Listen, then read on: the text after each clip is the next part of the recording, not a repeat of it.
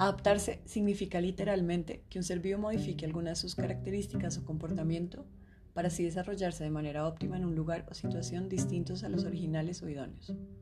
Por ejemplo, ante una reducción en la oferta de comida, distintas especies se han adaptado desarrollando una habilidad novedosa.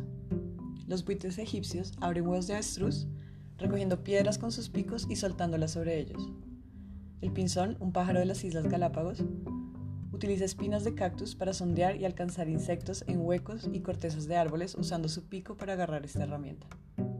Por último, tanto los babuinos como los chimpancés usan palos y piedras para defenderse y para obtener comida que de otra manera es inaccesible. Esto les permite alimentarse más y mejor, que a su vez garantiza una mayor supervivencia de ellos y sus crías.